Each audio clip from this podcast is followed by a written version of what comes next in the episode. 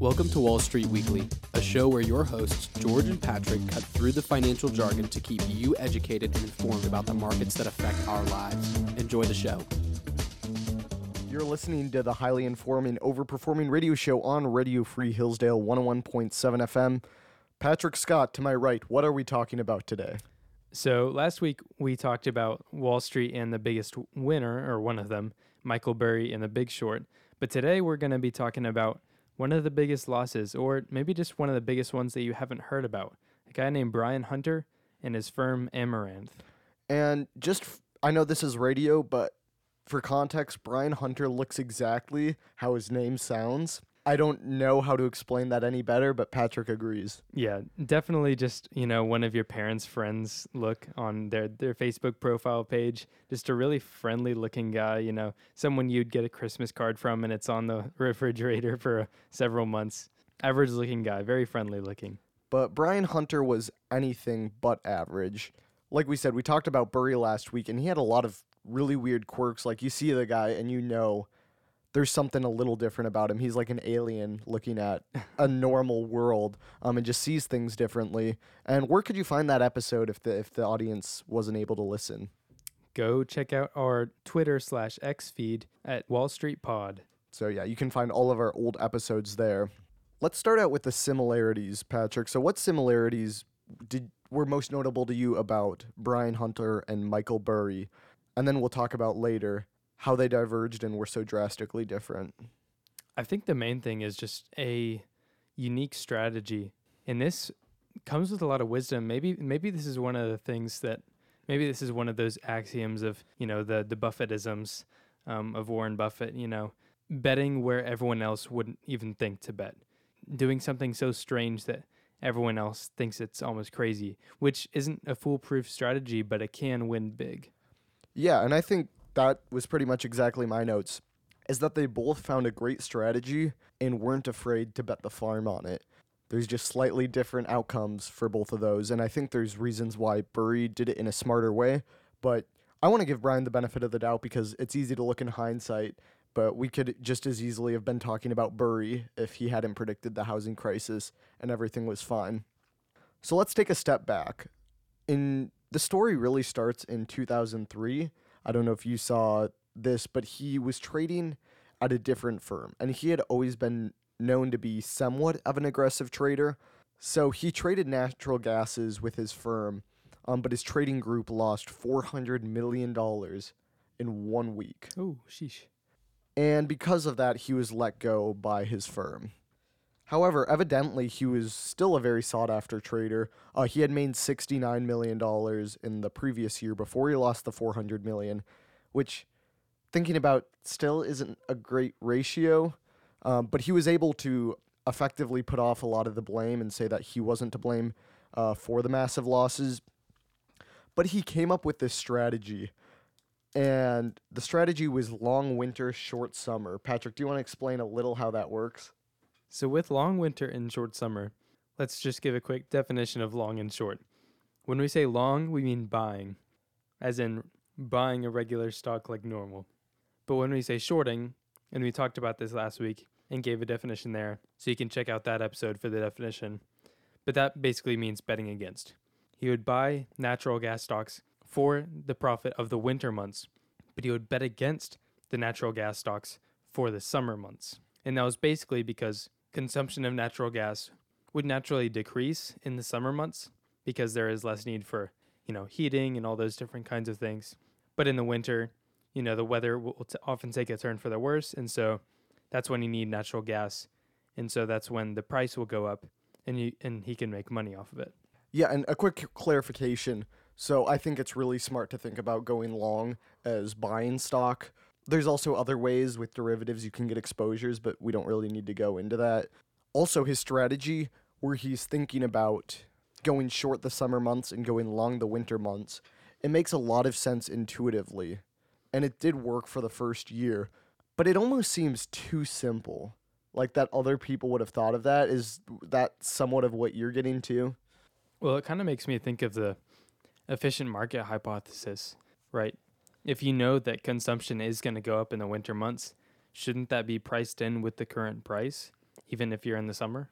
Yeah, and that's looking back, I think that's really easy to see. But he did really well in 2005. In fact, he made an 115 million dollar bonus from the firm, which I believe was like 10 or 15% of the profits that were directly attributed to him. So he made the firm like over a billion dollars. But what a lot of people forget is, especially from our generation, do you at all know what happened in the summer of 2005? Um, was that Hurricane Katrina? Yeah, exactly. Hurricane Katrina came in, just devastated the South.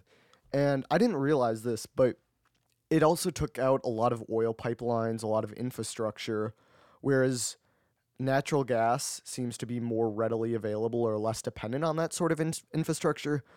So the price for natural gas during that summer skyrocketed. Now, for our listeners, you're probably thinking, okay, he went short in the summer though. So he was betting against prices in the summer and he was betting that prices would go up in the winter. So didn't he lose a ton of money in the Right. summer? Yeah, that's what I'm thinking. Well, what actually happened is prices spiked in the summer, so he lost a lot of money for his summer short. However, in winter, the prices went up way more than the prices went up in the summer because they realized that the demand is inelastic in the winter, which means people are going to use natural gas because it's cold. Like there's a certain amount of demand for natural gas that no matter how high the price is, people need to keep themselves warm. Where in the summer months, yes, you want to use natural gas to, to power things, but there seems to almost be a cap on it because if they get too expensive, you're just going to not use natural gas, go outside, suffer through the heat a little bit. Right. Yeah. You've got options in the summer, whereas in the winter, I guess you might say your natural gas is one of your only hopes. Yeah. So to be fair, his trading did require a little bit of skill, also known as fraud. um, there's actually in the finance world kind of a side tangent. Still, people who would consider manipulating algorithms not not completely unethical. I think there's still kind of an old guard who's upset that the computers came in and automated so many parts of this job, took away the human side.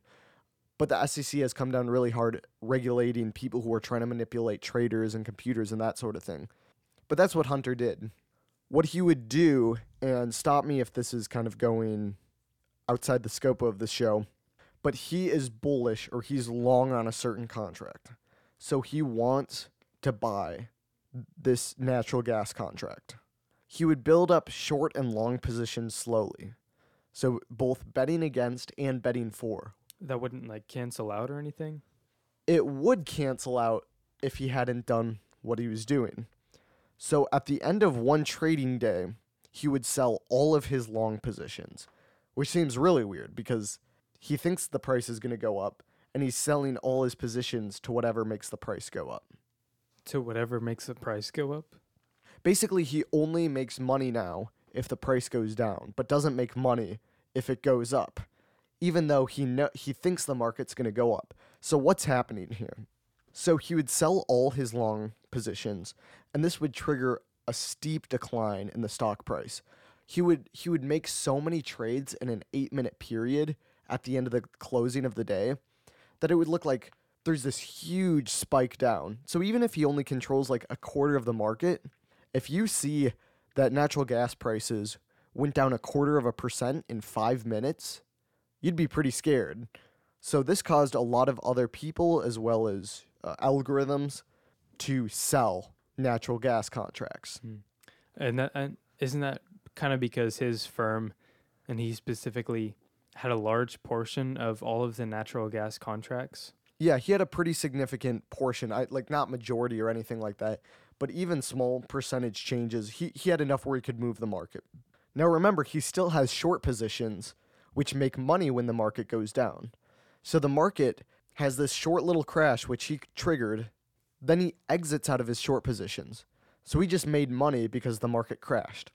Now, when he sells out of his short positions, it means that he bought the stock.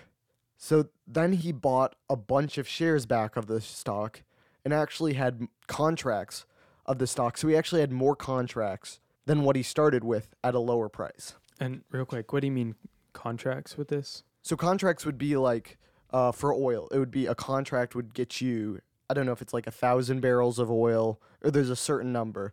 So for natural gas, it's like a certain amount of weight of natural gas. Is this what futures are? Yeah, that's what he was trading. He was trading futures contracts. Gotcha. So just to put numbers to this, it would be like he has contracts that are priced at five dollars a share. He sells his longs, triggering a cascade, which makes the stock, which makes the futures go down to four dollars a share. And then when he buys back, he's able to get back in at 425 or 450. So he's making money on two sides of the trades. Um, but people really didn't like this. Yeah, it sounds really smart though. I mean, that's a pretty brilliant strategy. Yeah. So interestingly enough, he was actually investigated by the Commodity Futures Trading Commission, which is a congressional committee, and he was acquitted from punishment in that scenario. And the reason was is his market manipulation made prices go down rather than up. But I think you're going to talk a little about some of the fallout from this, I guess, where this all turned sour and why we're not talking about Mr. Brian Hunter as uh, a Forbes billionaire today. If you're just joining us, you're listening to Wall Street Weekly on Radio Free Hillsdale 101.7 FM. George and I are discussing today one of the greatest failures in trading history on Wall Street. And so we're talking about Brian Hunter and his trades in the natural gas industry. So this all really just built up. And, you know, as, as you were saying, he just kept buying more and more futures, more short and long positions. And then came 2006. And, you know, like Katrina in 2005, 2006 was a time of bad weather in the summer. And so that made a lot of money for Hunter. So, how does bad weather in the summer make Hunter money in this case? Remember what I was saying that he loses money on his summer contracts, but the winter contracts react more violently. So he lost money because prices went up in the summer, but prices went up way more for the winter months. So, on the aggregate, he made more money. On the aggregate, he made money. The- Gotcha. Pretty much in in most cases, he was going to lose one way or the other, but he made more for the winter. Okay. However, with the dangerous weather that was coming in in this season, the natural gas producers were now working to, you know, produce lots of gas to store for the rest of the year. And so the market was starting to prepare for natural disasters. And what this did was when they actually had good weather, then they wouldn't they would just have this excess of natural gas and just having that excess meant supply was way higher than demand and so that drove the prices down and that was bad for him Yeah, people seeing what Katrina had done earlier made them to just glut the market and store much more natural gas than they needed to. And then the winter of 06 was a very mild winter. So you just kind of had a combination of like three different factors that drove the prices of natural gas down. and so i guess we could say that he kind of caused the consumers to do this and to store it because if he himself was driving up the prices from summer to winter then you know that encourages them to buy it in the summer when it's cheap and then save it for the winter. So in a way he's kind of really causing his own own doom here. Is that right I wouldn't say causing his own doom, but if people no- started noticing what he was doing and they're like, man, this guy is making bank, you kind of become a victim of your own success because y- people are seeing you making easy money. Everyone's going to try to make the easy money, and eventually they're going to crowd you out. So then, after a summer and a winter of great weather, um, Amaranth, the firm, had run out of money to pledge as a margin, which means that they basically, and once again, correct me if I'm wrong, George, you explained this to me very patiently earlier today, that they ran out of collateral, which in this case was the value of the natural gas contracts, to be able to pay back the loans that funded Amaranth. Is that right? Yeah, it's like when you're taking out, it's kind of like what you think about happening in 2008. That if you use another home as collateral to get a loan for another house, so for instance, if I have an, a million dollar home and I want to buy another home worth a million dollars, I can use my first home as collateral for my second home to get a, an a million dollar loan. Well, if both homes, if the market crashes and both homes become close to $500,000 a piece, I still have an a million dollar loan outstanding. So the bank is either going to force me to give them more money or to sell one of my houses. Gotcha. So, because of that, because of their decreasing margins, they were forced to sell a portion of their positions at very low prices, so they had to take a $500 million loss. Then, you know, after continued good weather, Amaranth ended up having to sell the rest of its positions for pennies on the dollar um, to Goldman Sachs and JP Morgan. And they ended up making a sizable profit off of this cheap gas. Uh, but this gave Amaranth a $6.6 billion loss, and the firm collapsed. And to conclude this story with Brian Hunter, what happened to him? He ended up having to testify on account of his uh, banging the close practices. And um, today he is living in Calgary, Canada, and driving his Bentley. How'd you find out he's driving a Bentley? It said that in the article. Okay, so they're just kind of outraged that he's still seems like living somewhat large. Yeah. Apparently, he had a firm that did really well during the Great Recession. So within a couple of years of all this going down, he was back working, making money. Yeah, it was the whole process was kind of shady. Like Amaranth knew what he was doing, and then they published a memo saying that they wouldn't really tolerate any fraudulent activity like banging to close practices. But they still know what he was doing, and he was still doing it, and they still paid him a lot of money. So yeah, the whole thing was just really sketchy. Yeah, and there's a lot of things like stories like this in the finance industry on a smaller scale. But one quote from a former employee who worked at the company said that the culture around there was that you didn't want to kill the goose that lays the golden eggs. It was good for everyone when he was making money. So everything works out until it doesn't. And I think there's a general consensus that you don't question this guy. He knows what he's doing. And again, I think it's important that we criticize him. But if Burry had been wrong, I remember us talking last week about how he was withholding withdrawals, not letting his client withdraw. I think we would be talking about him as the enemy had he lost all the money and everything. Yeah, it's really the results that make you the hero or the villain. You know, if Burry did the exact same actions and the housing market never collapsed and he never succeeded and made a lot of money, you know, he would just be another bum on the street, really. Even if he did the same things and the same research and made the same wise decisions, it really all comes down to the result. So it's a tough game living on Wall Street. Well, you were in, into history for a while. Isn't there a quote about that? About what? Like the winners writing the history or something? Oh, yeah. The, the winners write the history. I, I don't know who said that, if that's an official quote from some historical figure, but that's basically generally accepted truth. Yeah. I think to wrap up, we should talk about the differences between Burry and Brian Hunter because I, I do think there are a couple. Burry was dependent on human factors, though, and I think that is a big difference. Is that he was able to look at the Excel spreadsheets, did more research than anyone during the time, looking at every single mortgage, and was able to ap- assign good probabilities to the events happening. And if you understand humans, you can be pretty sure. Uh, someone from the firm who sounds a little upset about what happened said that where Brian Hunter went wrong was trying to model God. Yeah, I do like your point about uh, Burry playing to human nature because there was a lot of human nature in that. You know, remember we talked about the teaser rates for mortgages. You know, people were wanting to get in on the mortgage while it was really cheap, and so they were kind of using the teaser rates, one and two percent mortgages, as an advertisement to bring people into, you know, big houses, and then eventually they couldn't pay it off. So he was definitely paying into that, I guess, natural human desire. Whereas this is much more, I guess, volatile and really situational dependent, and maybe just pure chance. The weather. Yeah, I think the only thing that Brian Hunter was really doing that wasn't dependent on the weather was trying to bang the close, which we said is fraudulent. But that was trying to play off of human nature. Ever people see prices spike or prices decline quickly, and there's kind of this herd mentality. So I think he was smart in understanding that. Um, unfortunately, that's not legal.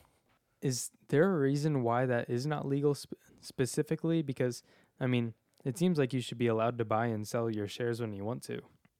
I think a big part is uh, in in this case it wasn't very harmful except for the fact that people need to buy natural gases. The US is the most invested in stock market because it is transparent and people feel like the prices adequately reflect I guess the going rate. And I think if you get people believing that there's just some big money at the top playing games and that you'll never know what the prices actually are, I think that's a bad thing for the market. Yeah, it says here in this one article from Newsweek that uh, his closest call to prison time came when the Federal Energy Regulatory Commission they found him guilty actually of manipulating the natural gas market um, and gave him a thirty million dollar fine. How can you afford Bentley with a thirty million dollar fine? But then he appealed it and actually won. Okay. So that's kind of the big thing, just manipulating the entire market.